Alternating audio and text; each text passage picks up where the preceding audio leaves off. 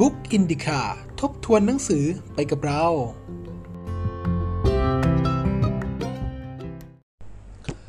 สวัสดีครับ รายการ Book Indica วันนี้ก็เป็นรายการที่เป็นพอดแคสต์แนวใหม่ ที่ผมจะมาเล่าหนังสือที่ผมได้อ่านไป แล้วก็มาสรุปรวบรวมให้คุณผู้ฟังได้รับฟังเองสำหรับวันนี้หนังสือที่ผมจะมาเล่า แล้วก็จะมาสรุปให้ฟังใน EP แรกวันนี้ นั่นมีชื่อหนังสือว่า Atomic Habit เพราะชีวิตดีได้กว่าที่เป็น เขียนโดยคุณเจมส์เคลียร์นั่นเอง คนนี้เป็นต้องบอกว่าเป็นผู้เชี่ยวชาญระดับโลกนะ ที่ศึกษาทางด้านการสร้างนิสัยหรือว่าการสร้าง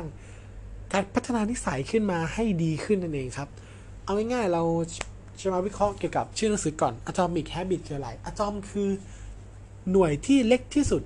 ที่สามารถทำให้เกิดพลังงานอันยิ่งใหญ่ของเราได้ อะตอมอยู่ในทุกๆอย่างของทุกๆสิ่ง ไม่ว่าจะเป็นสิ่งของคนหรือว่าสัตว์ habit habit คือ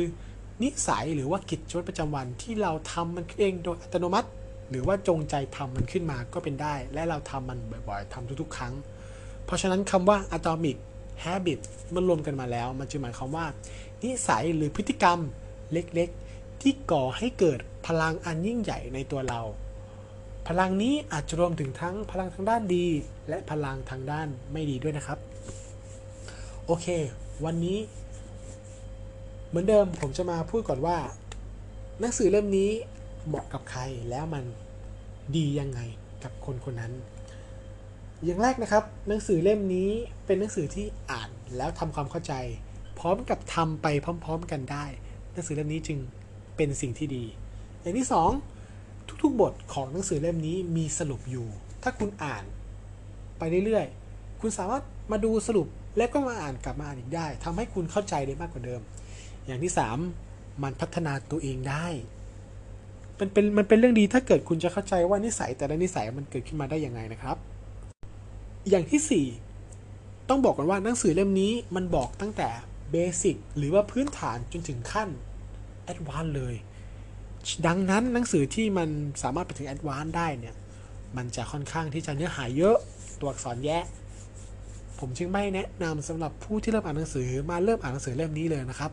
แนะนำให้มีประสบการณ์ทางด้านการอ่านหนังสือพอประมาณก่อน แล้วลองมาจับหนังสือเล่มนี้ดู มันอาจจะช่วยให้คุณพัฒนาไปได้ไกลได้มากกว่าเดิมด้วยครับ เอาเป็นว่าหลักๆพื้นฐานที่ผมจะมาเล่าให้ฟังก็มีเท่านี้ มาเริ่มแนวคิดของเล่มนี้กันดีกว่าแนวคิดเล่มนี้เขาถามว่าทำไมการเปลี่ยนแปลงเล็กๆ จึงทำให้เกิดความแตกต่างอันน่าทึ่งได้ เขายกตัวอย่างสิ่งสิ่งหนึ่งมาว่านิสัยเนี่ยทำให้เราเกิดเป็นกิจวัตรประจำวัน นิสัยเป็นสิ่งที่น่าพิศวงมาก แม้มันจะเป็นสิ่งเล็กๆ มันก็ทำให้เกิดพลังอันยิ่งใหญ่สำหรับตัวเราได้ เนื้อหาของอันนี้ผมก็ไล่ฟังก่อนว่า มีนัก จักรยานปั่นจักรยานคนนึงเขาเป็นนักกีฬาโอลิมปิก ไม่ใช่คนหนึ่งสิทีมหนึ่งเป็นนักกีฬาโอลิมปิก การแข่งขันของเขาเนี่ยมักจะไม่ชนะสักเท่าไหร่ แต่โค้ชของเขาหรือว่าผู้เชี่ยวชาญของเขาเนี่ยก็เลยมีการปรับเปลี่ยนอะไรเล็กๆน้อยๆเกี่ยวกับการปั่นจักรยาน ไม่ว่าจะเป็นการเปลี่ยนเบาะจักรยาน ให้นิ่มและนุ่มสบายมากขึ้น เปลี่ยนชุดของนักกีฬาทำให้นักกีฬาคนนั้น ปั่นจักรยานได้ลู่ลมมากขึ้น หรือแม้กระทั่งการเปลี่ยนอาหารการกิน การเปลี่ยนการออกกำลังกาย และการนอนหลับที่เพียงพอ เห็นไหมครับ การเปลี่ยนแปลงเล็กๆน้อยๆเนี่ย มันก็เป็นผลได้เหมือนกัน ตอนนี้ก็คือทีมของนักปั่นจักรยานนี้สามารถชนะโอลิมปิกได้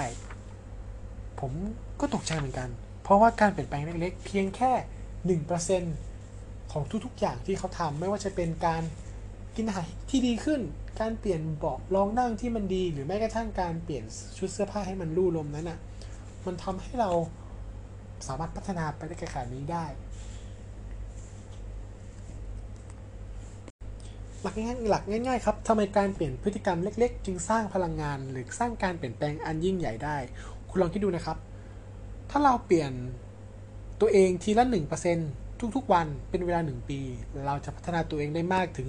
37 ถึง 38 เท่าเลยก็เป็นได้ แต่เมื่อไรที่เรา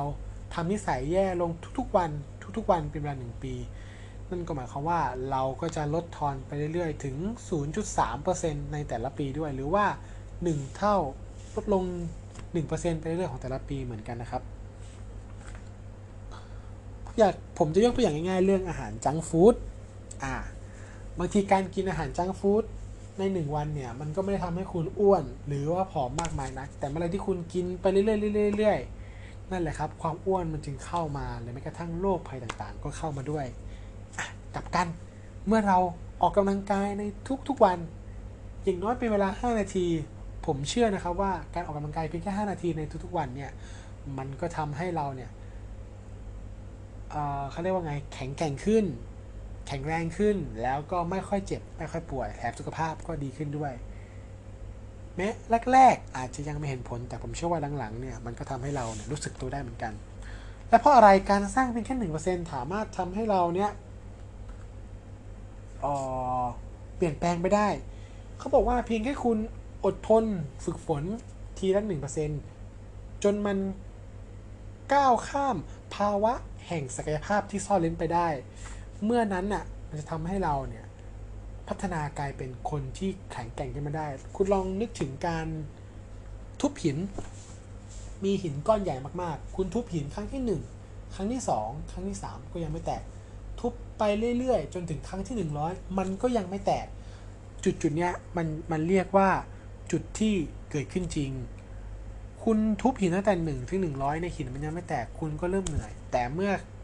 ใดที่คุณทุบหินอีกครั้งหนึ่งแล้วมันแตกหรือครั้งที่หนึ่งร้อยหนึ่งแล้วมันแตกปึ้งขึ้นมา คุณก็รู้สึกมีความสุขและดีใจ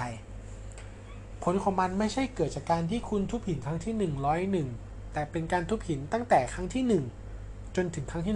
100 ส่งผลให้หินก้อนนี้มันเกิดการสั่นสะเทือนจนแตกในครั้งที่ 101 ได้ ดังนั้นครั้งที่ครั้งที่ 101 นี้จึงเรียกว่าเป็นจุดที่เรา จะต้องก้าวข้ามภาวะซ่อนเร้นของเราไปให้ได้ เมื่อนั้นแหละมันจะทำให้เราเนี่ยค้นพบสิ่งที่ตัวเองรู้สึกชอบและก็ยิบพลังยิ่งใหญ่ของเราเองครับ จะพูดจะพูดง่ายๆเลยก็คือว่าการเปลี่ยนแปลงตัวเองไปทีละนิดในทุกๆวันเพียงแค่หนึ่งเปอร์เซ็นเนี่ยก็เพียงพอแล้ว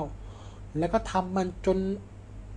ก้าวข้ามผ่านภาวะซ่อนเลนโดยที่มุ่งไปที่การพัฒนาไปตามกระบวนการ มากกว่าเป้าหมาย นั่นคือเราแค่ตั้งเป้าหมายให้มันเป็นแค่เข็มทิศเราใช้กระบวนการทำไปเรื่อยๆ จนถึงเป้าหมายนั่นเองครับผม โอเคครับสำหรับ EP 1ของรายการ